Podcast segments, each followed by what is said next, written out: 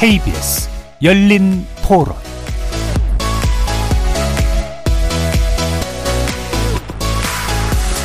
안녕하십니까. KBS 열린 토론 정준희입니다. 일산에 살죠. 일기 신도시 지기가 특별을 하면 좋죠. 지금 노화돼 있으니까 재개발도 해야 될 거고 재건축이나 리모델링도 해야 될 거고 점점 저 인구도 줄고 뭐 부동산 가격이라든가 이런 것들이 등락이 폭이 크진 않을 거예요 아마 순기능도 많겠죠. 지금은 누가 봐도 총선용인 것 같다는 생각이 많이 들어요. 그거는 뭐 특별법으로 이루어질 건 아니고 자체적으로 필요하다면 개발이 이루어져야지 뭐 전국적으로 지금 분위기 뭐 부동산 경기가 좋은 것도 아니고 그래서 좋지 않은 분위기에서 그걸 뭐 특별법을 개발한다 그런 건 뭐 별로 좋지는 않고 그냥 시장에 맡겨두는 게 더 좋을 것 같아요. 난 뭐 찬성해 찬성. 노후화 됐으면 재개발 재건축하는 게 당연한 거 아닙니까? 노후화된 주택이 많아요. 재건축하면 집값이 조금 더 비싸게 지긴 하겠지만 전체적으로 공급이 많이 돼야지 장기적으로 집값이 내려가는 거예요. 거리에서 만나본 시민들의 목소리 어떻게 들으셨습니까? 분당, 일산 등 일기 신도시 재정비를 위한 특별법이 이르면 연내 국회를 통과할 것으로 보입니다. 그간 부동산 시장 안정 등을 이유로 논의에 미온적이었던 민주당이 입장을 선회했기 때문인데요. 일기 신도시 특별법은 재건축 안전진단 규제 완화, 용적률 상향, 그리고 리모델링 규제 완화 등의 각종 혜택을 부여하는 게 골자입니다.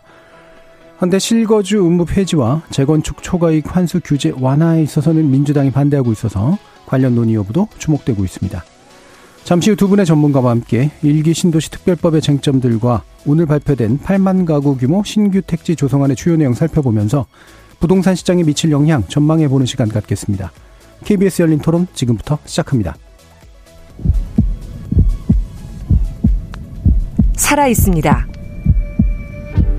토론이 살아 있습니다. 살아있는 토론, KBS 열린 토론. 토론은 라디오가 진짜입니다. 진짜 토론. KBS 열린 토론.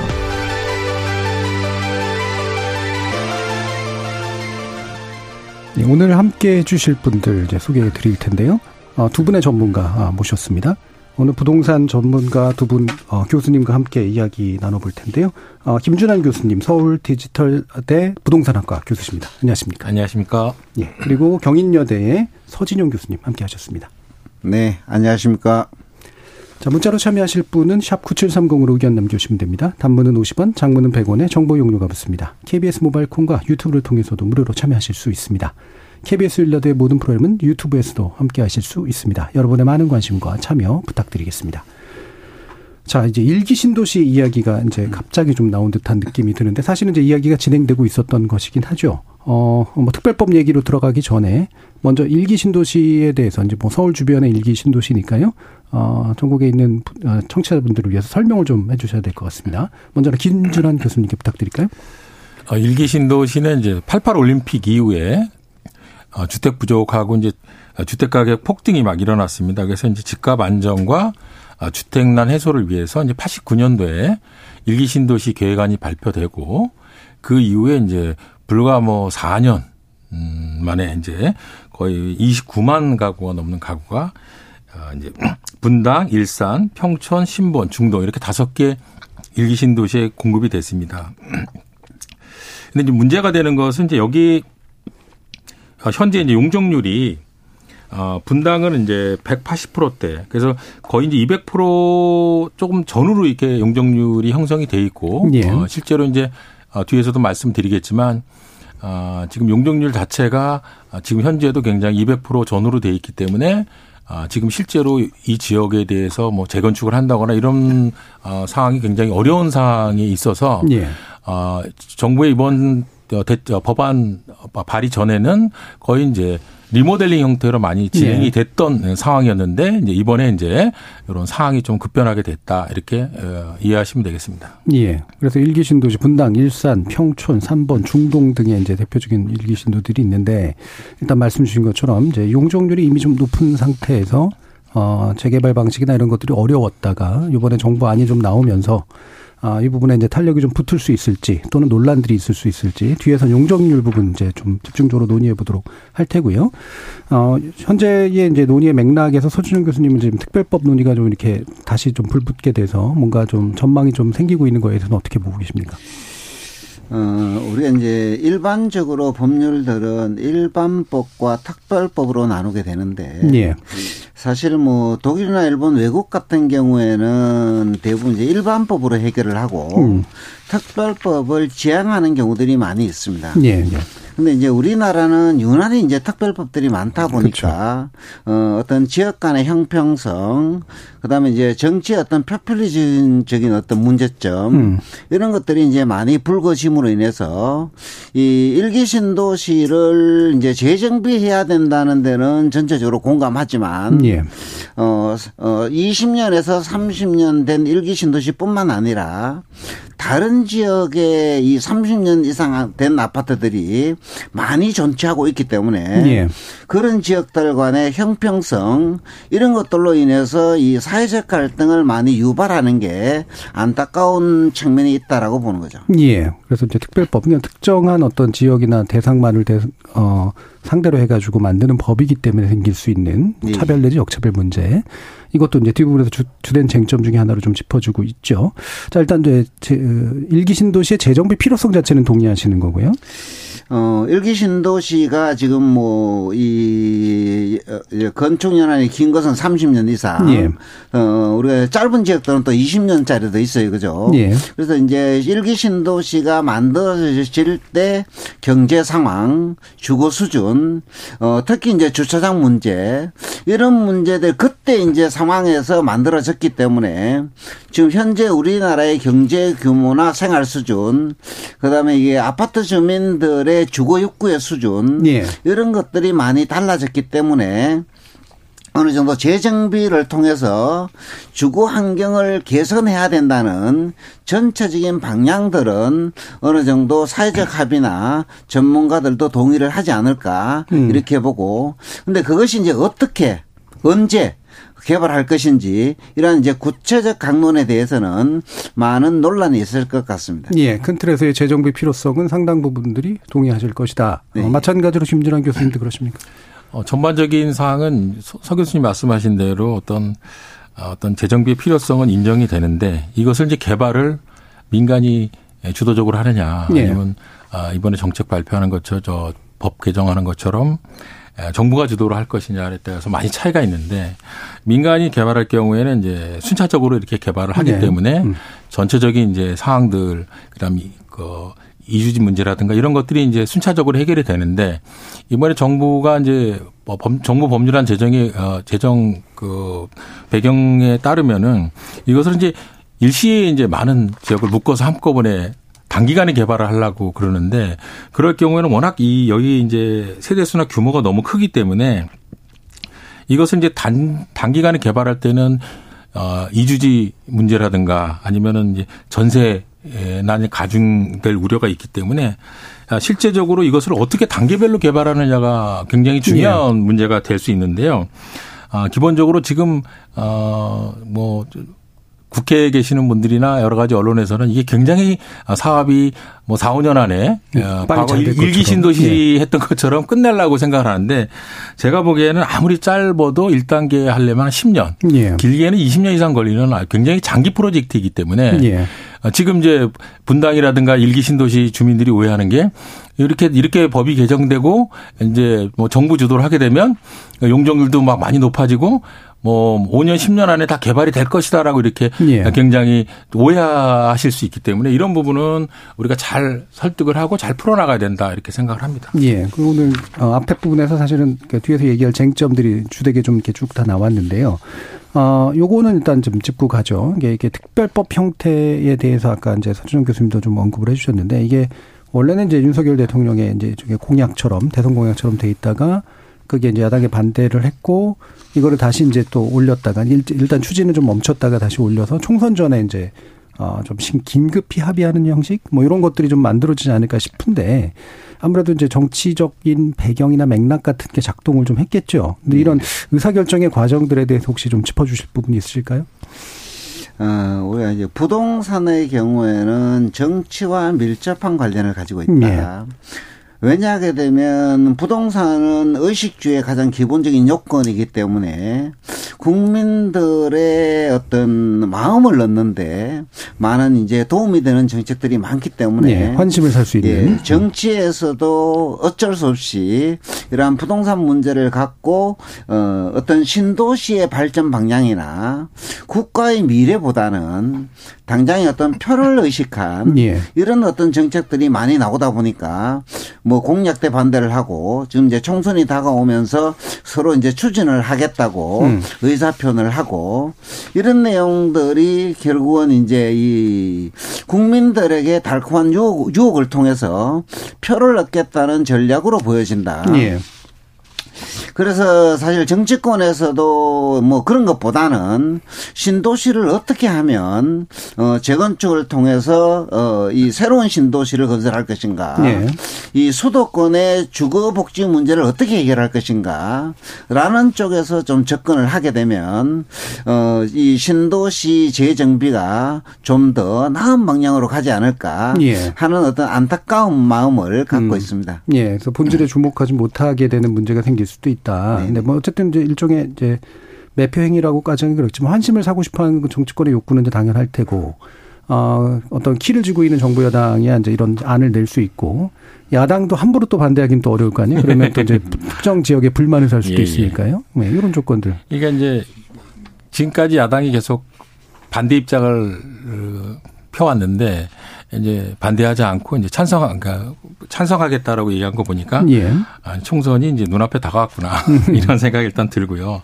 그리고 민주당도 역시 이제 신도시 지역구에서 먼저 보도자를 보니까 아, 59석 중에 50석을 갖고, 갖고 있으니까. 오히려 국민의힘보다 민주당이 압도적으로 지금 예, 예. 여기 그 국회의원 수를 보유하고 있, 기 때문에 제가 보기에는 총선이 불과 몇, 어, 몇달 앞두지 않은 상황에서 이 법안에 대한 이 재정에 대한 그, 것, 어, 재정을 반대한다는 것은 굉장히 지역 주민에 있어서 그렇죠. 굉장히 표를 잃을 가능성이 네. 있기 때문에 1단계 1차적으로는 이 법안 제정에는 아, 찬성할 것으로 보입니다. 그러나 이제 법안이 제정한 이후에 이는 이제 총선 체제로 가기 때문에 그 이후에 이제 신도시에 관한 어떤 세부적인 논의라든가 이런 거는 이제 총선 끝날 때까지는 이제 아무것도 없을 거란 말이죠. 네. 그럼 이제 총선 끝난 이후에는 이제 과연 민주당이 여기에 찬성을 했는데 아, 정말 이렇게 아, 그 여당과 가- 같은 의견으로 갈 것이냐라는 거에서는 의문이 있고요. 그래서 법안 통과에는 문제가 없지만 실제로 이제 세부적인 문제를 협의할 때 총선 이후에는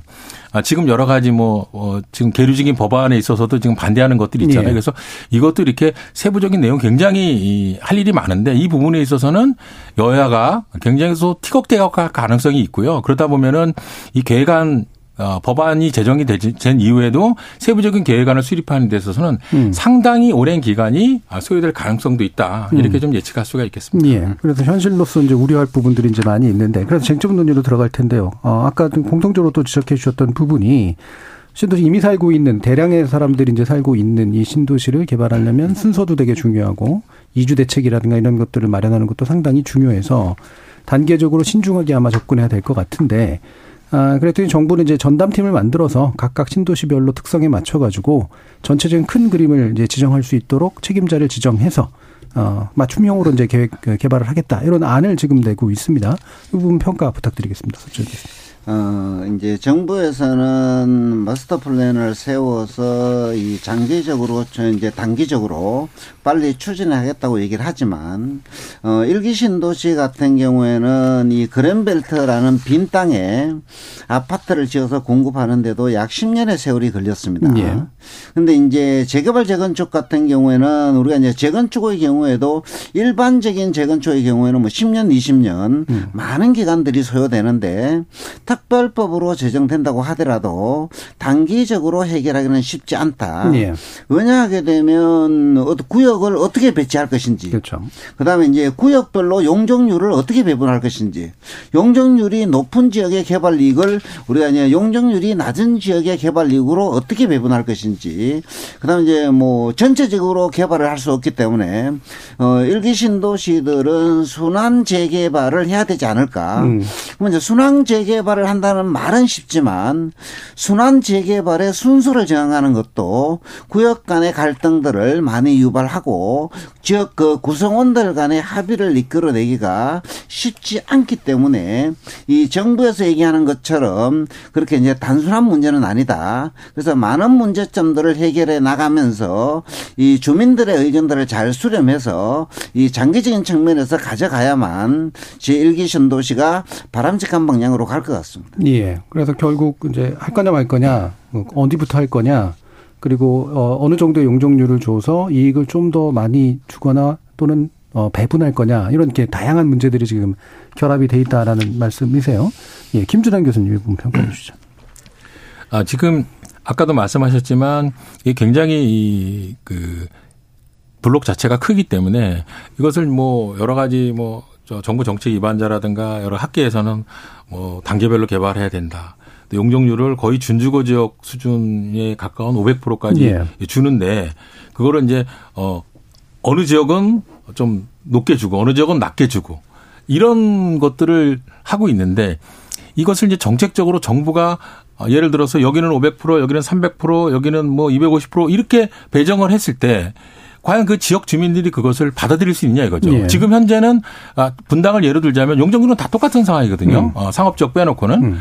근데 똑같이 지금 현재 용적률이 똑같은데 누구는 더 500%를 주고 누구는 뭐 어, 용적률을 200, 250% 주고 이렇게 했을 때 그리고 아까 얘기 아, 서 교수님 말씀하셨지만 아, 이것을 이익을 여기 이익이 많이 나는 나는 데서 적게 나는 대로 이렇게 이익을 서로 나눠갖자. 음. 그러니까 이런적 논리적으로는 그게 맞는데 음. 과연 그게 실행 실현 가능하냐라는 문제죠. 그래서 이제 이런 재건축이나 재개발 같은 경우에는 민간이 주도가 돼서 할 경우에는 단 단순히 수익성을 가지고 민간이 이제 어, 시기를 정하고 사업 방식을 정, 규모를 정하는데 이렇게 정부가 주도를 할 경우에는 이런 것들에 대한 지역 주민들의 기대감이 굉장히 실제 사업 수익이라 수익보다 높게 기대감이 높기 때문에 이제 다, 당연히 여기가 이제 실제로 250% 아니면 수익이 한 수익이 어느 정도 요거밖에 안 나는데 어, 지역 주민들이 기대하는 거는 더 많은 수익, 더 많은 용적률을 기대하기 때문에 필연적으로 이 사업, 사업을 진행하는 과정에 있어서는 지역의 아, 분당이라도 같은 지역 위치에 따라서 지역 주민들 간의 갈등이 심화될 가능성이 상당히 높다. 그래서 이 점에 대해서 정부가 주도해서 사업을 하는 경우에는 이런 부분을 어떻게 해결할 것인가라는 부분을 정부가 명확히 방향성을 갖고 사업을 시작해야지 그냥 아무 생각 없이 어, 지금처럼 뭐 표만 얻으라고 막 얻으려고 막 해서 덤볐다가는 이 분당 자체가 지역별로 주민이 완전히 갈라치기가 돼서 네. 지역 주민들끼리 굉장히 좀 서먹서먹하는 어떤 지역이 될 가능성이 있다라는 점입니다. 예. 그러면은 이제 용적률 부분을 이제 바로 한번 얘기해 봤으면 좋겠는데 용적률이 키가 되는 것 같으니까요. 이 용적률이라는 게 결국에는 어, 건물을 좀 더 높게 예, 지을 수 있게 만들어주겠다. 용적률을 상향한다는 게. 그리고 그 이유가 뭐냐면 어, 재개발 재건축 과정에서 생길 수 있는 추가 비용이나 이런 분담금들을 웬만하면 안 낼 수 있게 하고 수익을 좀 더 낼 수 있게 만들어주는 핵심 수단이잖아요. 결국 이걸 최대한 높여주는 게 거기 사시는 분들한테는 이득이 되는 건데 하지만 이건 또 도시에 부담을 줄 수 있고 아까 말씀하신 것처럼 이제 차별적으로 주게 될 경우에 갈등이 생길 수가 있고 어떻게 좀 결정하는 것이 좀 필요한 것인가. 현재는 500%까지도 최대 올려줄 수 있다 이렇게 되는 예. 것 같은데요. 어떠세요, 서 교수님? 어, 지금 이제 정부에서 제1기 신도시가 약 평균 약 200%의 용적률을 보이고 있는데 이거를 이제 500%로 상향을 한다라고 음. 했을 때 어, 실질적으로 약 한 2.5, 2.5배 정도 올려주는 거잖아요. 그죠? 네. 그러면은 똑같은 단지의 아파트를 결국 이제 그만큼 높게 많이 넣는 다는 얘기, 얘기예요. 네. 그죠? 네. 그러면은 이제 닭장 아파트가 될 가능성이 많고 그러면은 이러한 개발 이익들을 이제 재건축을 하게 되면 주민들의 이 비용 분담을 최소화시켜야 되지만 예. 어, 지금 일기 신도시 같은 경우에는 SOC 시설이라든지 수도, 전기 이런 것들이 모두 이제 그 계획 도시에 맞게 용량이 정해져 갖고 있거든요. 예, 예, 그죠? 예. 그런 어떤 기반 시설을 어떻게 마련할 것인가, 그 비용을 누가 부담할 것인가 이런 문제도 상당히 불거지게 되고 그래서 지금 500%로 용적률을 높인다고 하더라도 기본적으로 건폐율을 좀 낮춰서 공지 공간을 확보하고 예. 용적률 용적률을 높여줘야지 단순히 용적률만 높여주게 되면 이 우리가 이제 뭐 바로 옆집이 보이는 이런 주거 환경의 악화 문제를 가져올 수 있기 때문에 현실적으로 500%로 높여주기는 쉽지 않을 것이다. 음. 그래서 어 저는 이제 물론 이제 뭐 건축학적으로 보게 되면 뭐 500% 올려서 어 롯데 월드타워 정도 되는 빌딩들은 이제 예. 지을 수는 있겠죠, 그죠? 음. 그런데 어그 단지 내에서 기본적으로 어이 500%를 올리게 되면 어이 현실적으로 상당히 어렵지 않겠느냐 저는 이렇게 보고 그다음에 이제 뭐 지역 사정에 따라서 이제 용적률을 차등 적용한다고 하더라도 예. 어, 차등 적용을 하게 되면 그거를 이제 그 단지별로 블록의 주민들이 수용을 해줘야 되는데 수용하기는 쉽지 않을 것으로 이렇게 보여집니다. 예. 그런데 이제 문제점들을 계속해서 이제 지적을 해주시고 있는데 네. 안이 이제 좀 만들어질 수 있느냐 사실 궁금하거든요. 예. 이제 문제는 이제 지금 너무 어, 어, 정치하시는 분들하고 언론에서 오버해서 모든 일기 신도시 주민들이 이제 다 이 법이 통과되면 500 용적률 500%로 개발할 수 있겠구나라고 지금 예. 다들 잘못 알고 계신다는 거예요. 음. 제가 보기에는 500%면 거의 준주거 지역에 가깝거든요. 예. 상업지하고 그러니까 주거 아까 서 교수님 중간쯤. 말씀하신 대로 예. 2.5배인데 만약 이런 식으로 일기 신도시 용적률을 풀어준다면 아마 우리나라 수도권 인근에는 아마 이 일반 주거 지역이 아마 다 없어질 거예요. 왜냐하면 예. 다들 이제 재건축 재개발 하려 그러는데 그럼 거기만 500%줄 거냐 우리도 500%다 이렇게 얘기할 수 있거든요.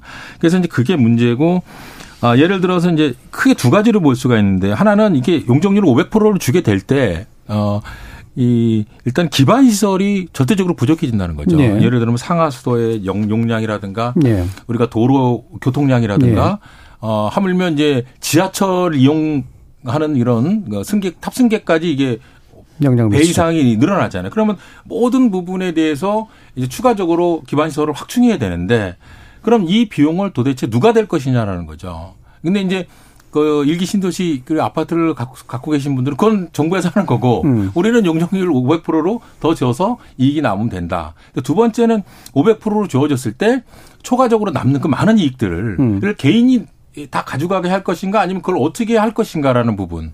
근데 실제로 이런 부분들도 굉장히 주민들의 저항이 있고 법적으로도 어 이렇게 분배하는데 좀 한계가 있는 부분입니다. 그래서 이런 부분들을 명확히 이 해결 방안을 내지 않고서 괜히 500%니 무슨 이런 얘기를 하니까 지금 일기 신도시 주민들은 이 지금 굉장히 이게 아마 내년 총선에서도 중요한 어떤 역할을 하겠지만 지금 이미 일기시 분당 같은 경우에는 뭐 매매 가격도 올라가고 하는 이유가 이렇게 굉장히 이런 저- 잘못된 정보 오- 오- 오- 오류가 있는 정보를 주기 때문에 주민들이 굉장히 차가고 있는다는 거죠. 음. 근데 지금 일차적으로 이런 잘못된 정보에 의해서 주민들이 이제 인지하고 있는 부분을 나중에 법이 개정돼서 500%를 주는 데는 여기밖에 안 되고 나머지는 지금 한 180%인데 한 250%밖에 안 주겠다. 예. 이렇게 될 경우에는 또 그때 그때 가서 굉장히 주민들의 이제 반발 저항이 있을 거란 말이죠. 그래서 이런 부분들은 하나하나 좀 따져서 법, 법 통과도 중요하지만 실제적으로 사업을 어떻게 시행하느냐에 대한 세부적인 기준 절차 그리고 여러 가지 그런 기본적인 사업에 대한 어, 내용들을 세부적으로 정해놓고 난 다음에 용적률이 500%인지 뭐 300%인지 200%인지 이런 얘기를 좀 꺼냈으면 하는 바람입니다. 예. 그래서 이게- 복잡한 방정식인데 어 이를테면은 어 도시가 어느 정도 감당할 수 있을 수준의 용적률 상한선을 정하고 그리고 어느 정도 올라가게 되면 그 부담을 좀 이렇게 받아 안을 수 있는 사회간접자본의 어떤 비용에 대해서 비용 주체, 비용 지불 주체도 정하고 그걸 만약에 용적률 높인 데서 일부 이제 쓰게 된다면 그게 아 뭐랄까 자산 가치의 상승을 바라는 사람들이 그 부담을 최 그래도 그렇게 너무 많이 지지 않을 수 있도록 만들어주는 이 여러 가지 복잡한 애를 한꺼번에 낼 수 있느냐 이제 이 부분이잖아요. 이게 기존에 뭐 안 해본 건 아니긴 한데 나름의 계산법이랄까 합의를 도출하는 법 같은 것들을 만들 수 있을까요? 어, 지금 현재 이제 정부에서 특별법을 만들어서 하지만 예.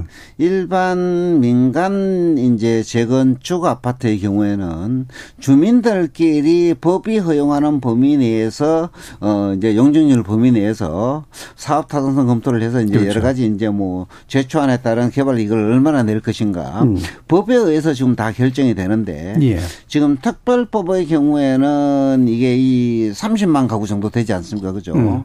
이 주민들의 경제 상황이나 위치라든가 이런 것들이 모두 다르기 때문에 그러한 합의점을 도출하기는 쉽지 않을 것이다. 음. 그래서 이제 법으로 이제 일반적인 규정만 갖고는 결국 이제 뭐 단지를 배치하더라도 이 단지가 이제 블록별로 묶어서 또 개발을 하잖아요. 그죠? 예. 그럼 조합원 수가 당연히 뭐 예를 들어서 1단지가 100명, 200명, 200명이면 또 뭐 300명이 되는 거잖아요. 토탈로 그죠? 이 조합원 수가 많으면 많을수록 의 의사 의사의 어떤 결정을 하기가 상당히 이제 어려운 구조로 가기 때문에 예. 어 우리가 이제 법에서 얘기하는 내용들이 현장에서 적용해서 바로 이제 이 재개발 어, 재건축으로 가기에는 쉽지 않 쉽지 않을 것이다라고 보는 거죠. 예. 또 이런 이제 의사결정 과정. 예. 그러니까 이를테면은 이게 원래 이제 기존 법에는 이제 기준이라는 게 있잖아요. 어느 정도까지의 동의를 받아야 되고 이게 뭐 강제 수용이 아닌 한. 그러면 지금의 특별법의 방침들은 어느 정도까지 이 부분에 대해서 안을 좀 만들 수 있을 거라고 보시나요? 지금 구체적인 뭐 내용은 정부에서 뭐 저 국회에서도 확실히 좀 얘기를 안 하는 상황인데 예. 어, 결국 이제 특별법을 제정을 하면은 기존에 있는 이 법 체제 안에서는 지금 예를 들어서 분당 신도시 같은 경우에는 재건축을 할 때 사업성이 나오지 않습니다. 음. 예, 그러니까 이제 이 기존 법 갖고는 안 되니까 예. 별도의 특별한 법을 제정해서 이것을 재건축 재개발 재건축을 할 수 있게 사업성을 확보해 주자는 의, 의도가 그렇죠. 바로 그 특별법이거든요. 예. 거기서 주된 것이 이제 결국은 여러 가지 사업적인 절차를 간단히 한다거나 아니면은 어, 안전진단을 아니면 완화시킨다. 안전진단을 완전히 어, 면제해 준다거나 아니면 짧게 한다거나 안전 진단을 하려면 굉장히 복잡하지 않습니까? 예. 그런 절차를 굉장히 아, 단순화 시킨다던가 그리고 가장 중요한 게 사업성에 영향을 미치는 게 결국은 어, 용적률이지 않습니까? 그 용적률을 정말 최대 에, 물론 다, 다는 아니지만 500%까지 주겠다. 이래서 이 사업성을 임의적으로 만들어주는 거거든요. 네. 그러니까 지금까지는 일기 신도시에서 사업성이 거의 없어서 리모델링으로 가기로 다 얘기를 했는데 이제 정부에서 특별법을 만들어서 용적률까지 얹- 얹어줘서 이제 사업성이 넘쳐나게 만들어주겠다는 것이 이제 특별법이잖아요. 네. 그러니까 이제 그렇게 이제 이미 이제 그런 일기 신도시 주민들이 거기에 그런 생각을 갖고 어, 어, 어 이렇게 될 것이라고 이제 세뇌를 받은 상태에서 다시 이제 원래 법으로 돌아가서 니네는 원래 여기 200%까지 못하게 돼 있었지 않냐? 어, 뭐 이렇게 하면은 500% 해서 남, 남으니까 그 돈을 남은 초과이익에 대해서 이쪽에 좀 기반시설에 좀 해서 세금을 떼어가고 이걸 해주겠다라고 얘기했을 때 과연 어, 특별법 제정된 이후에 그 일- 일기 신도시 주민들이 정부의 의도대로 그런 것들을 받아들일 수 있겠느냐 하는 거예요. 예. 제가 보기엔 못 받아들인다고 보거든요. 예.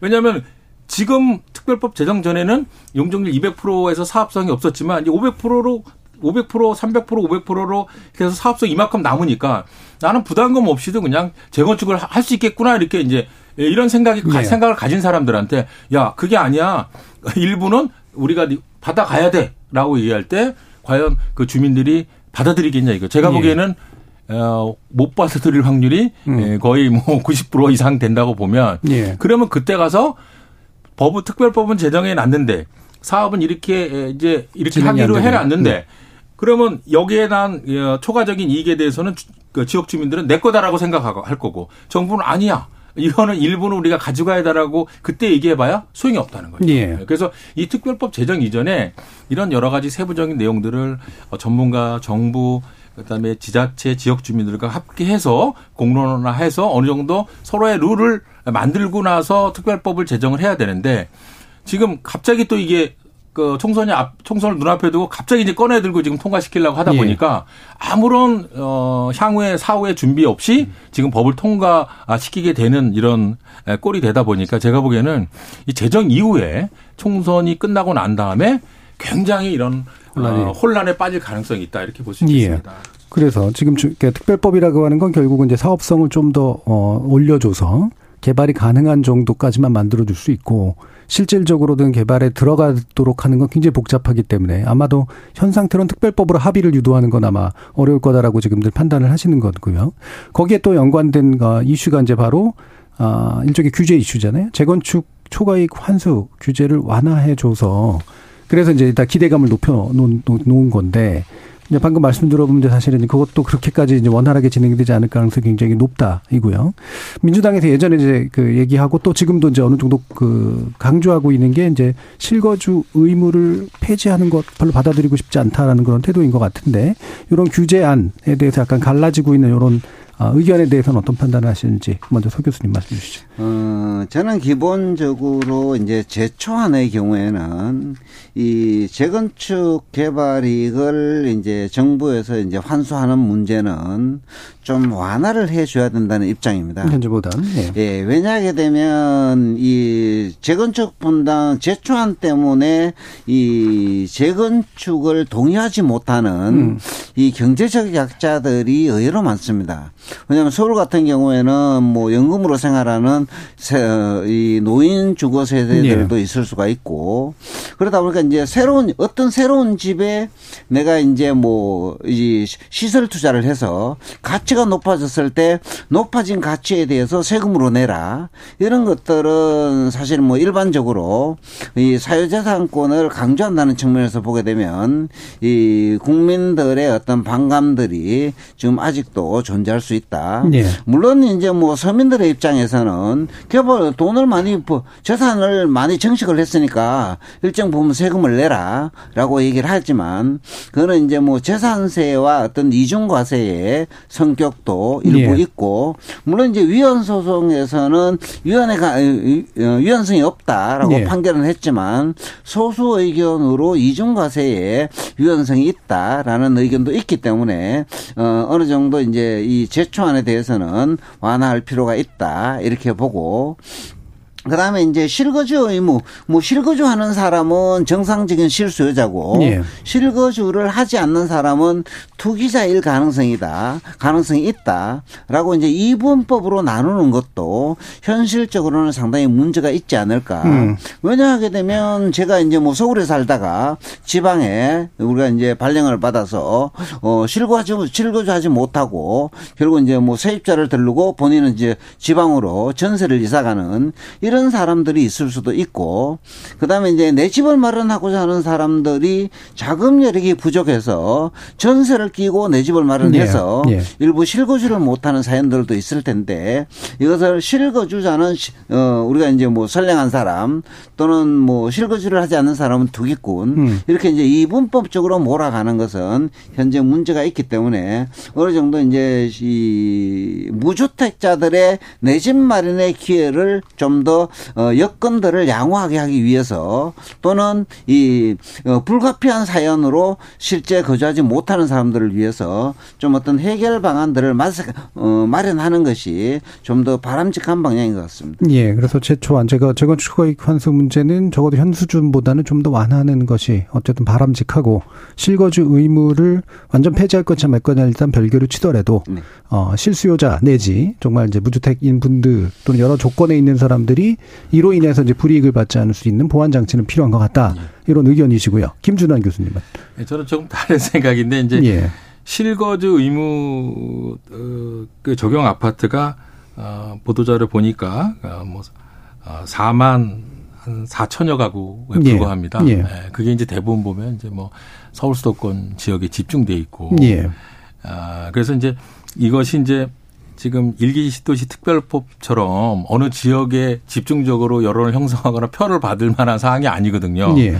그러니까 일기 신도시 특별법하고 일기 신도시의 그 이런 어, 개발하고 이런 그 실거주 의무하고는 어, 거의 상관이 없는 얘기란 음. 말이에요. 음. 민주당 입장에서 봤을 때. 예. 그럼 지금 현재 상황이 뭐 지금 최근 주택 시장이 뭐 그렇게 어, 굉장히 안정화돼 있다가 가격이 좀 어, 하락하고 있다가 또 다시 올랐다가 지금 어디로 지금 시장에 갈지 모르는 불안전한 상황이기 때문에 지금 시점에서 민주당 입장에서는 어, 실거래 그 의무를 폐지할 이런 명분이 없거든요. 네, 특별한, 이유가, 어, 특별한 이유가 없기 때문에 이 법 개정 사항이기 때문에 이거는 뭐 음. 여당에서 함부로 할 수 없는 문제이기 예. 때문에 아마 민주당에서는 실거래 의무 폐지는 어, 하기 어려울 것 같아요. 예. 예. 그래서 이제 그렇다면 이제 총선 끝날 때까지는 이 문제는 건드릴 수 없는 부분이고 예.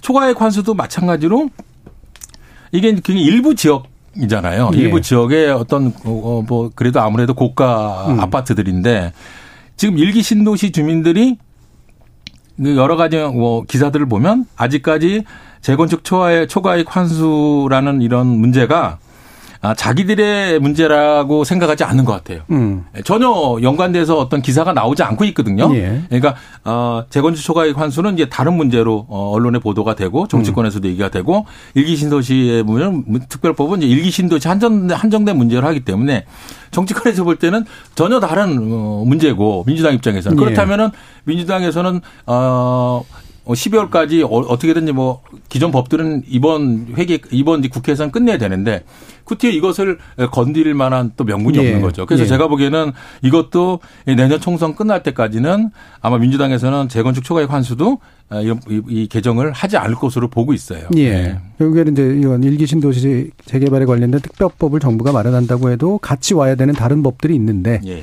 그 법들까지 다 같이 손댈 이유가 뭐가 예. 있느냐라고 이제 정당성 문제를 이제 고민하게 될 것이다. 그래서 아마 쉽지 않을 수 않을 것이다라는 예상까지 주셨고요.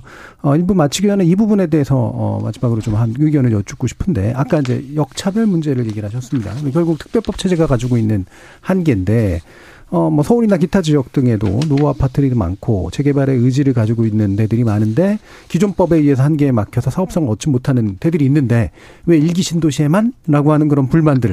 이건 또 실제로 이제 또 서울과 또 일기 신도시 사이에 뭔가 약간 감정 차이도 만- 만들어낼 거라서요. 어떻게 판단하십니까? 이게 지금 이제 뭐 특별법이 아직 통과된 상태도 아니고 예. 구체적으로 뭐 이게 뭐 어떻게 어, 용적률이 500%까지 간다 이렇게 얘기도 안 나오기 때문에 아마 대다수의 서- 서울 수도권 지역의 재건축 그 사업을 지금 현재 추진 중이고 어, 지금 이제 실제로 뭐 공사를 하고 있는 그런 어, 단지들에 있는 주민들이 아직 관심을 안 갖고 있, 있을 겁니다. 근데 만약에 이게 이제 특별법이 통과되고 나서 이제 이게 계속 언론화되고 이번 총선할 때 얘기가 나와서 500%를 준다, 400%를 준다 얘기가 나오면 그러면 실제로 수도권 인근 지역에 있는 거 엇비슷한 자체적으로 범, 현, 현행 범준에 맞게 재건축 사업을 추진해서 이렇게 추진해 하거나 추진해 왔던 이런 그 주민들 입장에서 보면은 억장이 무너지는 얘기죠. 예. 예. 우리는 그냥 거기에 맞춰갖고 부담금 내고 이렇게 해서 했는데. 음. 개발을 했는데 여기는 일기 신도시는 무슨 뭐 어, 특별 시민도 아니고 여기만 뭐 용적률을 뭐 아까 말씀하신 대로 2.5배를 줘가지고 어? 자기 돈 하나도 안 들이고 재건축을 하게 해준다 이거 이게 무슨 무슨 논리를 하는 거냐 아마 이러한 굉장히 이 반발이 예. 지금 정부 여당이 여당이나 민주당도 마찬가지 마찬가지겠지만 아마 지금 생각하는 것보단 굉장히 거세게 나올 가능성도 있어요. 그렇다면은 어, 이, 이 사람, 이, 이분들의 그런 어, 다른 지역의 역차별을 방지하기 위해서는 그럼 다른 지역에서도 마찬가지로 일기 신도시에 적용했던 용적률이라든가 안전, 안전진단 기준이라든가 이런 걸 똑같이 에, 똑같지는 않더라도 비슷하게 적용하기 위해서는 반드시 관련 법 개정을 또 해야 되거든요. 그렇죠. 일반법을 바꾸거나. 그렇지 일반법을 바꿀 수밖에 없는 네. 상황이거든요. 그러니까 일기 신도시를 특별법에 맞게 그렇게 용적률이나 안전진단 기준을 완화시켜 준다면 결국은 일반법도 특별법에 맞게 또 네. 어느 정도 근사치에 개정을 해야 된다는 얘기입니다. 그렇게 된다면 서울 수도권의 어 3종 주거 지역은 아마 없어지고 음. 에, 거의 뭐 준주거 지역만 남아 있는 이런 상황이 된다는 거죠. 문제는 어, 일기 신도시는 전체를 개발하면서 기반시설까지 할 수 있는 어떤 여건이 되지만 아, 다른 지역 같은 경우에는 그 단지별로 하기 때문에 사실 도로 한 차선 넓히기도 굉장히 어렵거든요. 그러니까 예, 예. 기반시설은 그대로 둔 상태에서 대부분 재건축을 한단 말이죠. 어, 그런데 만약에 용적률을 그런 거 없이 이 소블록 단위로 이런 용적률을 어, 상향시켜 준다면 굉장히 지역의 기반 인프라라든가 이게 이제 굉장히 열악해지기 때문에 음. 굉장히 다른 사회 문제가 발생할 가능성도 있다는 점입니다. 그래서 이 부분에 대해서는 어, 정부가 너무 이렇게 쉽게 쉽게 너무 생각하지 말고 음. 좀 보다 장기적인 안목에서 좀 접근해야 되지 않겠나 이렇게 생각을 합니다. 예, 서 교수님도 간단히 의견 듣죠. 음, 우리가 이제 그, 이 일기 신도시의 어떤 용적률 부여 문제와 다른 지역 간의 형평성 문제는, 어, 뭐, 국민 누구나, 어, 차별받는다는 데 대해서 어느 정도 이제 공감할 것이고, 예. 그 다음에 이제 본인 아파트는 재개발을, 어, 재건축을 못 하는데, 일기 신도시만 재건축을 하게 되면, 이 불평등이라는 어떤 심리 요소들이 많이 작용할 것으로 것으로 보여지고요. 근데 이제 용적률을 500%로 사실 늘리게 되면 이걸 이제 후세에게 우리가 이제 그대로 물려주는 거거든요. 예, 예. 왜냐하게 되면 지금 현재 우리가 현행법에서 해결을 하게 되면 나중에 이제 재건축을 하더라도 충분히 도시를 새롭게 이제 건설을 할 수가 있는데 지금 현재 이제 500%로 올려주게 되면 그러면 또 이제 어 재건축을 하고 난 이후에 어, 우리 후대가 이것을 재건축할 때는 네. 또 용적률을 한 1000% 올려줘야 이 재건축이 되지 않을까. 예. 그래서 이제 후대의 이러한 짐을 물려줄 것이 아니라 우리 세대에서 좀 현명하게 해결할 수 있는 방안들을 찾아야 되지 않을까. 예. 이렇게 생각을 합니다. 알겠습니다. 자, 일부 논의를 통해서요. 지금 정부가 내건 일기 신도시 특별법에 관련된 어, 기본적인 내용 그리고 쟁- 핵심 쟁점들 좀 살펴봤고요. 청취자 여러분들이 보내주신 문자 아, 들어보고 가겠습니다. 정희진 문자 캐스터. 네, 지금까지 청취자 여러분이 보내주신 문자들 소개합니다. 0083님, 일산 주민입니다. 노후된 배관, 주차난 문제가 심각합니다.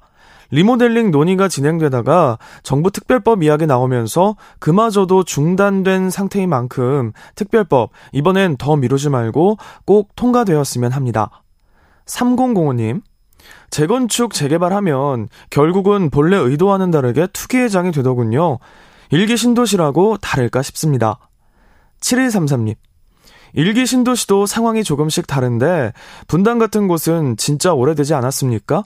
재정비가 필요한 시기가 된 건 맞다고 생각합니다 해주셨고요. 김한수님. 일기 신도시에 재정비를 해야죠. 그런데 지방은 신도시보다 더 낡은 도시들이 많이 있는데 역차별이 아닌가 싶어요. 수도권 집중의 개발은 생각을 다시 해야 합니다. 게다가 인구도 줄어드는 상황에서 용적률을 높이는 것이 맞나요? 4971님. 서울에도 낡은 아파트들이 많은데 그쪽은 재건축 안 하나요? 안 하나요? 일기 신도시도 좋지만 서울 도심 쪽도 재정비가 필요합니다. 라고 보내주셨네요. 네, KBS 열린 토론. 이 시간은 영상으로도 생중계하고 있습니다. 유튜브에 들어가셔서 KBS 일라디오 또는 KBS 열린 토론을 검색하시면 지금 바로 토론하는 모습 보실 수 있습니다. 방송을 듣고 계신 여러분이 시민 농객입니다. 계속해서 청취자 여러분들의 날카로운 시선과 의견 보내주세요. 지금까지 문자캐스터 정의진이었습니다. 토론은 치열해도 판단은 냉정하게 복잡한 세상을 바꾸는 첫 걸음은 의외로 단순할지도 모릅니다. 평일 저녁 7시 20분 당신을 바꾸는 질문 KBS 열린 토론 정준희입니다. KBS 열린 토론 공정주택 프로 공동대표이시기도 한 서진형 경인여대 MD 상품기획 비즈니스학과 교수 그리고 김준환 서울 디지털, 디지털대 부동산학과 교수 두 분과 함께 일기 신도시 재정비 문제와 함께 이 부동산 시장에 관련된 영향을 어, 나눠 이야기 나눠보도록 하겠습니다. 어, 약간 이제 좀 시선을 좀 크게 돌려서요. 어, 공급 확대에서 예, 부동산 부분이 어, 지금 요 신기 신 일기 신도시 재건축 부분으로 이제 일부를 좀 완화하면서 어 뭔가 좀 공급량을 좀 늘릴 수 있다라고 이제 정부를 좀 생각하고 있고요. 그게 이제 10만 호 공급 추가 공급이겠죠. 이것이 가능하다라고 이제 판단하고 있는데 이에 대해서 김준하 교수님 현실성 어떻게 판단하십니까?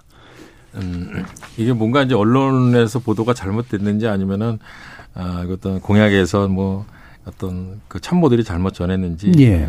10만 호 공급 이 아니라 제가 보기에는 10만 호뭐 착공이라든가 음. 아, 이러면 좀 가능성이 있다고 보거든요. 네, 네. 10만 원을 공급한다는 거는 사실 불가능하죠. 음. 왜냐하면 이게 사업이 진행이 되려면 제가 제, 제, 제 생각에는 일기 신도시 같은 경우에는 특별법이 제정된 이후에도 최소한 뭐 5년에 5년에서 10, 5년 이상 지역 주민의 합의가 이루어져야 되고 이게 계획이 세워지고 하려면은 계획 단계만 제가 보기에 5년에서 10년이 필요하고요. 예. 또 공사 기간도 이게 단계별로 하게 되면은 보통 우리가 아파트 요새는 4, 5년 정도 보면 이게 뭐 3단계, 4단계로 하면 최소한 15년에서 20년. 그러니까 실제로 이것이 모든 게 공급 10만 원 정도가 공급이 되려면 제가 보기 20년에서 30년 정도 시간이 필요한데 음. 일부 이제 선 착공되는 것을 이제 뭐 할 수 있다라고 보면 가능하겠지만 제가 보기 10만 원을 공급한다는 것은 아 이미 이제 에뭐 어, 불가능한 일이고요. 어, 착공 자체도 어렵다고 볼 수가 있겠고요.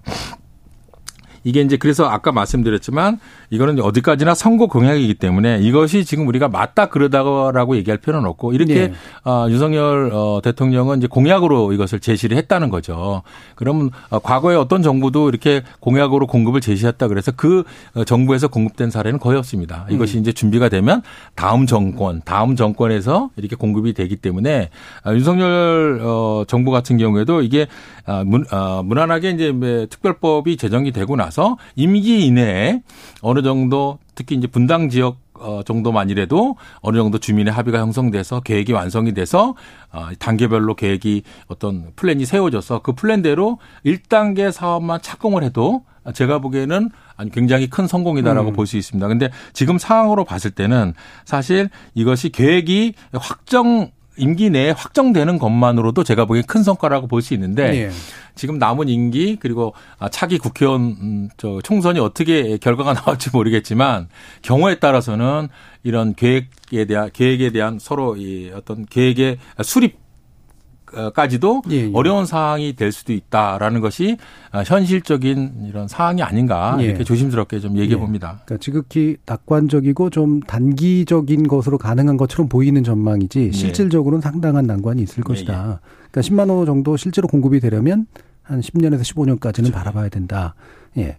뭐 마침 또이 부분에 대해서 또 평가도 해주시면서 현실성에 대해서 어, 현재 왜그 부동산 공급이 지속적으로 순차적으로 계속 이루어져야 되는데 그게 잘 중간 중간 끊어지고 있다라는 지적도 좀 많잖아요. 네. 이 부분에서 또 어떻게 생각하시는지 의견까지 주시죠. 어, 우리가 이제 뭐 앞에서 우리 김전영 교수님 얘기하셨지만 이 민간 재건축의 경우에도 평균 이제 10년 정도 기간이 소요된다. 예. 그럼 이제 일기 신도시를 재건축한다고 하더라도 정부 주도로 하든 민간 주도로 하든 기본적으로 계획들이 뭐 착공하는 데까지 우리가 이제 이 그린벨트를 수용해서 신도시를 개발하는데도 이게 삼- 비교적 짧은데도. 예, 예, 3, 예. 4년 정도 걸리는데도 불구하고 이 기존 조합원들이 있는 이 아파트 단지를 재건축해서 임기 내에 공급하기란 거의 불가능하다 이렇게 보고요. 예. 그래서 이제 정부에서는 공급 시그널을 줘서 우리 이제 국민들에게 주거 안정에 기여할 수 있다는 희망을 주는 것도 음. 정치권의 하나의 입장이라고 보여지고요. 네네. 어, 그리고 이제 정부에서는 앞으로 이제 이러한 공급 시그널을 줄 때 그때 그때 적극적으로 신도시 계획을 발표하는 것이 아니라 음, 연도별로 지역별로 예, 예. 좀 수요를 예측해서 수요가 있는 곳에 어, 우리가 지역별로 시기별로 공급을 하겠다는 음. 장기적인 로드맵을 제시를 하고 음. 좀 정권이 바뀌더라도 또는 이제 시, 어, 시장 상황이 좀 변화하더라도 그 로드맵에 따라서 지속적으로 공급을 하게 되면 이 주택 가격 안정에 좀 기여하지 않을까. 왜냐하게 되면 부동산 가격이라는 것은 이 수요와 공급에 의해서 기본적으로 결정된다. 예. 왜냐하게 되면 공급이 부족하게 되면 서민들이나 실수요자들이 불안한 심리를 가져갈 수밖에 없고 네. 그러면 이제 추격 매수를 하게 되고 추격 매수가 이제 많아지게 되면 가격 상승을 가져오는 이런 어떤 악순환들을 가져오기 때문에 정부에서는 어 이런 그런 어떤 장기적인 로드맵에 의한 공급 계획들을 좀 세워서 실천하는 어 어떤 정책들을 펴줘 펴줘야만 부동산 시장에 안정을 가져오지 않을까 이렇게 생각을 합니다. 예, 알겠습니다. 자, 그러면 이제 아까 얘기 그 나오는 과정에서 사실 핵심으로 지금 얘기를 했던 게 개발 방식인데 예. 어, 민간 위주의 리모델링 방식이 이제 기존 신도시에서는 이제 기존 법 안에서는 어차피 이럴 수밖에 없어서 그렇죠. 예. 순차적으로 이제 진행되고 있던 참인데 예. 이미 한 대도 있고. 예. 근데 이제 이게 이제 갑자기 이제 방식이 바뀌어 버리는 것처럼 예. 느껴지니까 예. 생기는 혼란들이 있잖아요. 예, 예. 어떻게 생각하십니까? 그러니까 지금 어 분당 같은 경우에는 대부분 다 리모델 그 재건축을 주- 저 대신에 이제 리모델링 방식을 선택해서 일부 단지들은 이제 거의 이제 사업이 예. 이제 착공 전 단계까지 이제 예. 가서 하고 있는 단지들도 있었는데 갑자기 이 특별법 문제 얘기가 나오면서 이제 다 그게 사업이 어그러졌단 말이에요. 음. 근데 만약에 이 진짜 이 특별법이 제정이 돼서 특히 분당 지역에서 이게 막 용적률 많이 줘서 사업성이 더 어, 잘 나와서 리모델링 하는 것보다 훨씬 어 뭐 이렇게 어그 사업을 추진하기가 좋다라는 결과가 나 나오면 괜찮을 텐데 네. 결국은 이뭐 초과의 관순이 무슨 기반시설 부담이니 해가지고 결국은 다 따져 보니까 아니 이거 그냥 리모델링하게 놔둔 게 나- 놔두지 음. 이걸 왜 건드려 가지고 결국은 뭐 다 따져 보니까 그거랑 별로 다른 게 없더라. 네, 시간만 이- 버리고. 이 시간만 음. 버리고 이런 결과가 나오면 이미 이미 이제 이제 리모델링을 했으면 음, 벌써 이제 새 아파트 입지했을 사람들이 주민들이 괜히 정부만 기다리다가 어 4, 5년 허송세월 벌이다가 예, 이런 이제 어처구니 없는 결과가 나왔을 때 이제 그분들이 이제 불만이 이제 쏟아지는 거죠. 음. 예, 그래서 아마 잘 판단해야 될 거예요. 그러니까 음. 진짜 리모델링으로 해서 주민들이 합의를 봐서 부담금을 내서 새로 아- 사업을 추진을 민간하게 맡겨 사업하는 것이 맞는지 아니면 지금처럼 정부가 특별법 제정해서 분당 자체를 새로 그냥 개발하는 것처럼 다시 전면적으로 개발하는 게 맞는 건지 음. 그런 것을 천천히 잘 따져봐야 된다. 사업 기간이라든가 여러 가지 그런 효과라든가 이런 것들. 그 주민들이 뭐 어, 거기 사시는 주민들이 10년, 20년 기다릴 수는 없지 않습니까? 음, 예. 자기도 빨리 새 아파트에 5년 안에 살고 싶어 하는 거지. 그래서 이런 부분들을 지금 검증이 된 게 아무것도 없거든요. 사실 지금, 지금 단계에선. 그래서 이제 이렇게 보기에는 되게 좋아 보이지만 아까도 그 아까 시청자 그 예. 말씀하신 분 일산 이 신도 일기 신도에 사는 분들은 필요하다 빨리 해야 된다. 예. 어, 특별법이 제정이 되면 이게 굉장히 좋아질 것이다라고 막연한 기대감만 갖고 계시잖아요. 예. 근데 실제로 이것이 이제 적용이 돼서 사업이 진행될 때는 어, 특별히 낮은 게 없더라. 음. 이렇게 될 가능성도 있거든요. 예. 그렇게 됐을 때는 아마 지역 주민들의 어떤 실망감, 배신감, 이 반발은 아마 엄청나게 쏟아질 가능성이 있죠. 네. 그런 우려를 받아들이면 사실 지금 특별법을 서둘러 제정하면 안 되는. 그러니까 저도 이제 좀 반대를 해서 좀더 예. 시간을 갖고 음. 어, 좀 생각했으면 어, 좋겠다 싶었는데 음. 이제 민주당이 갑자기 예, 아까 또. 말씀드렸지만 민주당이 거기서 거의 대부분의 의석을 갖고 있잖아요. 예. 그러니까 여기서 국민의힘에서 이제 정부 여당에서는 아 우리는 하겠다 500% 주겠다 특별법 근데 민주당이 반대한다 이런 논리로 갈 거란 말이에요. 그러니까 그렇죠. 민주당에서는 지금 찬성을 안 할 수가 없는 입장이에요. 음. 구체적으로 앞으로 어떻게 되, 되거나 말거나는 상관없이 아마 12월까지 이번 국회 내 임기 내에서는 이 요건 특별법 까지만 통과시켜 주자. 이건 어쩔 수 없는 거예요. 예. 그러니까 그 이후에 대한 거는 어, 민주당도 아마 생각을 안 하고 있을 겁니다. 그러니까 예. 이후의 상황에 대해서는 이런 검증을 아무것도 안 한 상황이기 때문에 어떻게 될지는 이제 그때 돼봐야 하는 거죠. 예. 네. 그래서 민간의 주 리모델링 방식과 정부 주도의 재개발 방식이 어느 것 하나가 오르는 방식이라기보다는 이미 진행되고 있는 그런 민간의 주 리모델링, 리모델링 방식을 다른 방식으로 전환할 만한 충분한 어떤 조건과 방안이들이 좀 있어야 되는 텐데 그 부분에서 이제 부족함이 있다라는 말씀이시고요. 예. 서준영 교수님은. 그 이제 민간 주도의 리모델링 같은 경우에는 지금 이제 현행법에서 최고의 용적률을 추가적으로 주기 때문에 예. 이 주거 환경이 예를 들어서 뭐 수도관이라든지 주차 환경이라든지 이런 것들이 나쁘기 때문에 이제 이 조합 구성원들이 리모델링을 통해서 이제 새 집을 얻고자 하는 욕구들로 인해서 현행법에서는 리모델링을 추진할 수밖에 없었고 예. 그런데 이제 갑자기 이 용적률을 리모델링보다 더 많이 높여주겠다 라는 이제 정책이 제한되니까 리모델링이 이제 올 수도이 되는 거죠, 그죠? 음. 근데 이제 이 그러면 이제 재건축을 하는데 이게 이제 정부 주도로 갈 것이냐, 민간 주도로 갈 것이냐. 예. 근데 현실적으로 정부 주도로 가기에는 쉽지 않습니다. 왜냐 하게 되면 정부에서 그 아파트를 모두 수용을 해서 음. 부수고 새로운 아파트를 지어서 분양을 하는 것이 사실 정부 주도이고 예.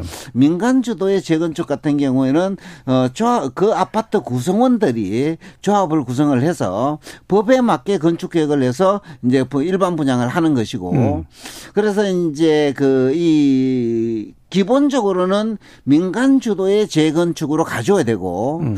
그다음에 민간 주도로 가더라도 이 정부 주도보다는 정부에서 지원하는 재건축 예. 쪽으로 가야만 그래도 전체적으로 정부 정책에 따라서 단지 내의 재건축이 이루어질 수밖에 없다 음. 이렇게 보는 거죠, 그죠? 예. 그래서 이제 리모델링 시장은 당연히 리모델링보다는 어 특별법에 의한 재건축이 더 많은 이익이 난다고 예. 판단하기 때문에 올수 도 스톱될 수밖에 없는 상황이고 그리고 이제 이 민간 재건 민간 주도의 재건축으로 가서 정부가 여러 가지 행정적인 어떤 어 지원들을 좀 강화를 통해서 좀 신속한 지원을 하게 되면 어 재건축이 좀 더 시간들이 빨라지지 않을까 이렇게 예- 예측을 하게 되죠. 예. 그럼 또 한 가지가 이제 아까 이제 이주 문제 가지고 잠깐 얘기를 했는데 이건 당연히 이제 한 30만이 만약에 한꺼번에 개발될 리는 없습니다만 예, 예. 그렇죠? 일부 개발한다 해도 상당수가 이제 밖으로 나갔다가 다시 돌아오는 이런 이제 과정이 좀 필요할 텐데 그러니까 당연히 이제 주변 전세 시장이나 월세 시장 들썩일 테고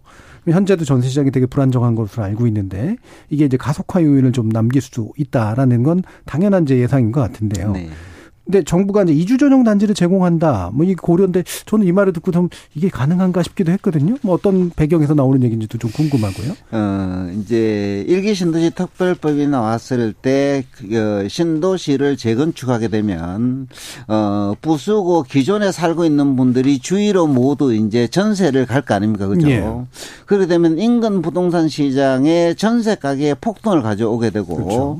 전세 풍기 현상을 가져오기 때문에 이에 대한 대책이 필요하다라고 얘기를 하니까 음. 정부에서는 이주 단지를 만들어서 공급을 하겠다고 얘기를 하는데 예. 도대체 무슨 재원으로 음. 어느 곳에 어, 어떻게 공급을 하겠다는 방안이 없이 음. 어, 이주 단지를 조성한다는 말은 쉽지만 음. 현실적으로는 어, 이주 단지를 만들기가 쉽지 않다라고 보는 것이고 예.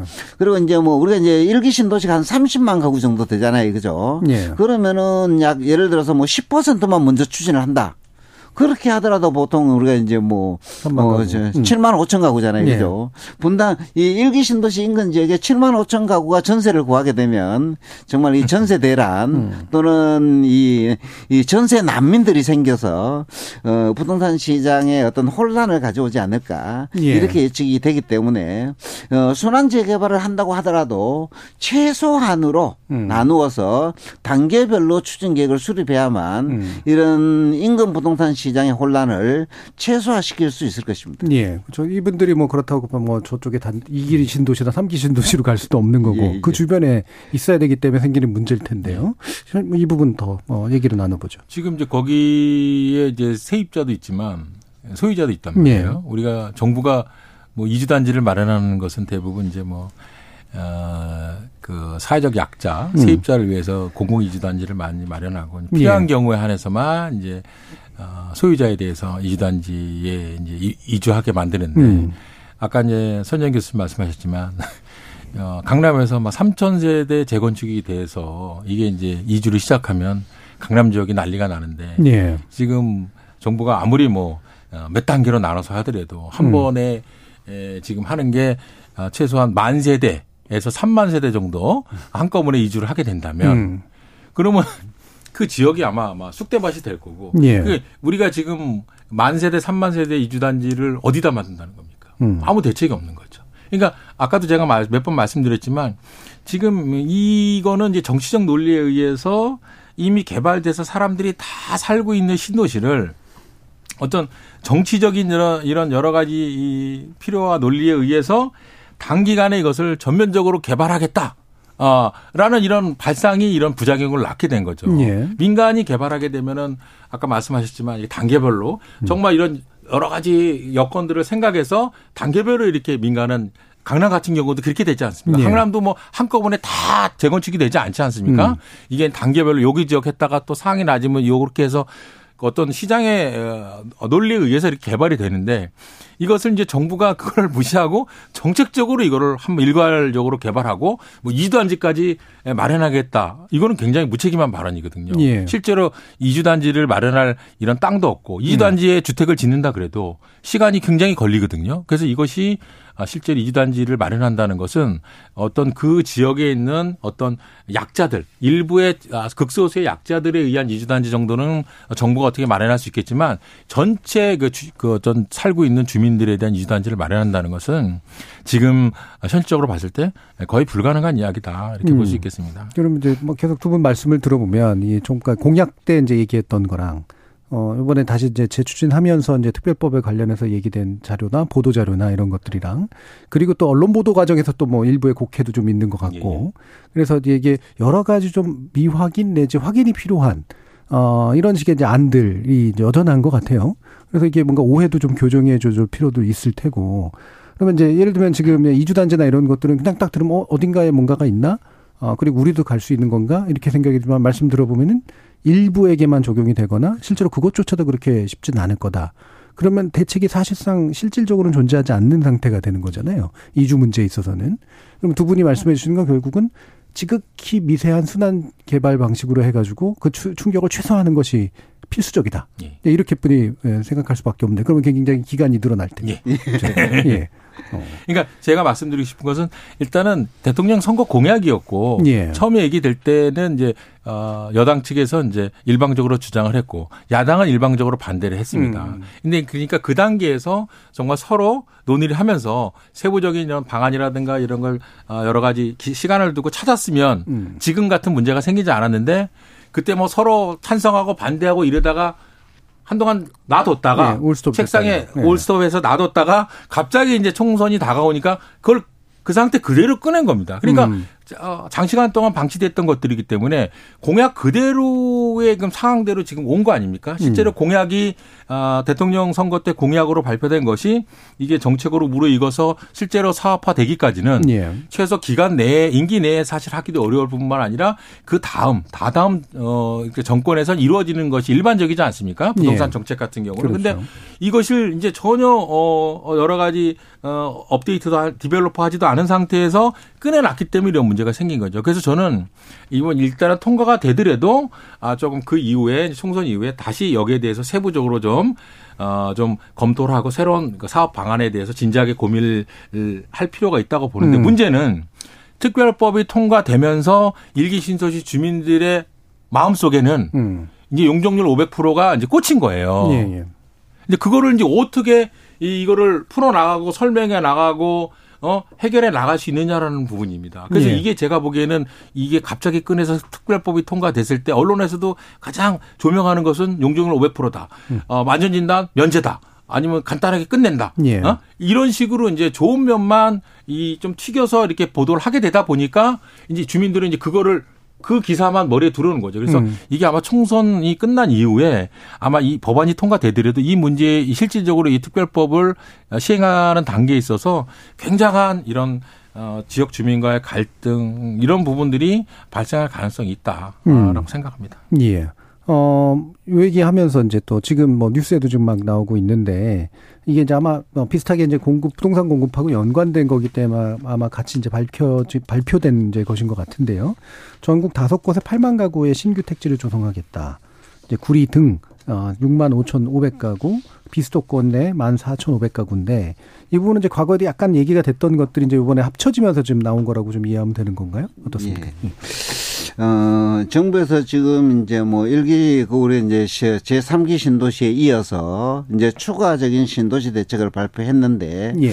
왜냐하게 되면 시장에서 이제 공급을에 대한 얘기들이 많이 나오다 보니까 음. 정부에서는 지속적인 공급을 하겠다라는 이제 시그널을 줌으로 인해서 예. 시장 안정에 좀 기여하고 무주택자들의 어떤 심리들을 안정시키는데 도움을 주고자 이런 정 책들을 발표한 것 같아요.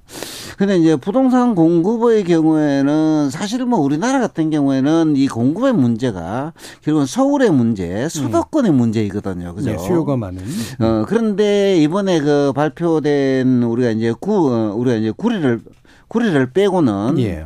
어, 우리가 이제 뭐 용인이라든지 오산을 사실 뭐 수도권의 수요라고 보기에는 음. 좀 애매한 측면이 있다. 예. 오산이나 용인 같은 경우에는 이제 이 산업단지 개발에 따른 음. 추가 수요들에 대응하지 않은 것이고 이 지역 청주나 제주 같은 경우에는 지역 부동산 시장의 안정을 위해서 음. 신도시를 공급하는 것이다. 예. 이렇게 이제 판단이 되기 때문에 어 어떤 뭐 심리적인 안정을 가져오는 하는 데는 좀 도움이 음. 되겠지만 전체적인 공급 대책으로서는 좀 이제 부족한 측면이 있는 것이 아닌가. 제가 이제 지난 시간에도 말씀을 드렸지만 정부의 역할이라는 것은 이 우리가 이제 부동산 수요를 좀 예측을 해서 예, 예, 예. 내집 마련의 수요를 어 시기별로 음. 지역별로 수요를 정부에서 뭐 어떤 통계 기법을 활용을 하든 예. 수요를 좀 예측을 해서 그 수요에 맞는 공급 대책을 로드맵을 발표하고 예. 거기에 따라서 공급을 해줘야지 이런 어떤 이 쇼가 좀 가미된 음. 이러한 어떤 신도시들은 어 우리 이제 공급의 실효성 측면에서는 상당히 문제점을 안고 있다 예. 이렇게 이제 이 분석이 되는 거죠. 예. 예, 지난 예. 시간에 오셔가지고 저희가 며칠 전에 모셨었나 싶었는데 좀 예, 전에 말씀하셨던 이제 그런 내용이었네요. 이제 예, 공급 예. 대책에 대해서 제가 여쭤봤었을 때. 예. 그래서 기본적으로는 어, 공급은 계속 지속적으로 된다라고 하는 그런 아, 시각에서 이제 사람들이 안정감을 가질 수 있도록 네. 정권과는 무관하게 아, 지속적인 로드맵으로 이제 공급을 해주는 것이 옳다. 이제 이런 말씀으로 이제 다시 한번 또 강조를 해주셨고요. 자, 그러면 사실 결국 이게 아까 이제 전세, 전월세 시세 문제까지도 연결해서 이게 이제 이후에 충격파들이 또 꽤 있을 거고 이 충격파가 이제 사실은 잘못된 어떤 시그널로 좀 받아들여지면서 더 커지는 이런 문제가 있을 수 있잖아요. 여기 부동산 시장을 이제 들썩이게 될 가능성이 좀 높은데 아, 전반적인 영향에 대해서 어떻게 보시면서 아, 거기에 대한 뭐 예를 들어 네, 어떤 전망이라든가 아니면은 재원의 말씀 같은 것들이 있다면 마지막으로 한번 들어보도록 하겠습니다. 일단 먼저 어, 서 교수님, 아, 김준환 교수님. 일단은 예, 이게 이제 그 특별법이 이 통과가 되면 일단은 어, 단기적으로는 이제 그 일기 신도시 지역 해당 지역에 대한 집값이 단기적으로는 상승할 가능성이 예. 있습니다. 그러나 이제 이것이 이제 총선 전까지 정도라고 보겠네요. 음. 상반기까지 그 이후에는 다시 이제 또 이게 사업이 진행되는 음, 그런 또. 과정을 보면서 음. 야 이게 현실적으로 쉽지 않은 거구나. 음. 차라리 리모- 리모델링 하는 거에 날 뻔했구나. 이런 음. 분위기가 또 루- 분위기로 반전될 가능성이 있거든요. 예, 그렇다면은 다시 이제 예전 수준으로 돌아갈 가능성이 있고요. 전월세 시장이 불안해질 것이다라는 것은 제가 보기에 언론에서 님- 너무 앞서가는 것 같아요. 음. 이미 이거 사업을 언제 시작하는 것도 아니고 예. 지금 어떻게 어떻게 하겠다는 것도 아닌데 이미 벌써부터 일기 신도시 이- 이거를 지금 특별법 제정돼서 사업을 하면 전월세 시장이 좀 불안해질 것이다. 이거는 제가 보기에는 정말 10년 뭐 20년 음. 후의 얘기거든요. 그래서 네. 이런 부분들이 이런 이런 얘기들을 언론에서 이렇게 너무 앞서가서 얘기하는 것은 오히려 전체적인 이 전월세 시장에 전혀 이제 도움이 되지 않는다라고 생각을 하고요. 음. 아무튼 이제 이것이 어 통과된 이후에 아마 총선 어, 이전과 총선 이후에 상황이 마- 매우 달라질 것이라고 봅니다. 왜냐하면 이제 어, 여당이 이제 어, 법 개정을 할 수 있는 의석수를 확보하는 것과 그렇지 못한 경우에 따라서도 이게 예. 추진하는데 에, 아까도 말씀드렸지만 실거주 의무라든가 재건축 초과이익 환수라든가 여러 가지 관련 법들이 같이 따라줘야 되는데 예. 그런 추가적인 것들이 이루어지지 못한다면 아마 일기 신도시에 있어서도 굉장한 사업의 딜레마에 빠질 수 있기 때문에 예. 아마 아마 그 이후에는 또 어떤 어떻게 되느냐에 따라서 또 이런 분위기가 또 어, 달라질 수 있다 이렇게 좀 음. 예측할 수 있겠습니다. 예. 그래서 결국에는 총선 이후에 또 이제 정치 국면이라든가 이런 것들의 영향을 받을 거다. 그래서 너무 급하게 또 움직이지는 않았으면 좋겠고 또 과도한 심리가 작동하지는 않았으면 좋겠다. 예. 서준영 교수님, 아, 1분 정도 한번 말씀 주실 수 있을 거 아니에요? 어, 정부에서는 국민들의 주거 안정을 위해서 이제 인구수가 감소하고 어, 그 이제 가구 수가 감소하는 측면이 있기 때문에 공급을 어느 정도 하지 않아도 된다라는 이제 주장들도 많이 대두가 되지만 이 소득 수준의 향상에 따른 이 주거 수준을 요구하는 욕구들, 그다음에 이제 우리나라 일가구 일주택 정책으로 인한 가구의 분화 이런 것들이 항상 일어나기 때문에 그리고 이제 주택 시장에서 보게 되면 멸실 가구 수도 많은 숫자를 차지하고 있습니다. 그죠? 예. 그런 여러 가지 요소들을 정부에서는 검토를 해서 어 매년 일정량의 주택이 공급될 수 있도록 공급 대책 동 공급 계획들을 마련해서 어 철저하게 점검을 하고 예. 공급을 하는 것이 기본적으로 부동산 시장을 안정시키는 길이다 이렇게 보시면 됩니다. 알겠습니다. 자, 오늘 두 분의 전문가와 함께 일기 신도시 개발 및 어, 기타 이제 부동산 안건들 어, 이야기 나눠봤는데요. 이것으로 모두 정리하도록 하겠습니다. 오늘 함께해 주신 김준환 서울디지털대 부동산학과 교수 그리고 서진영 경인여대 MD 상품기획 비즈니스과 교수 두 분 모두 수고하셨습니다. 감사합니다. 감사합니다. 감사합니다. 부동산 문제로 토론하다 보면 어, 욕망을 직시하고 인정하는 게 무척 중요하지만 욕망만 부추기다 끝나고 마는 문제를 또 확인하게 되곤 합니다. 참여해주신 시민 농객 여러분 감사합니다. 지금까지 KBS 열린 토론 정준이었습니다. Thank you.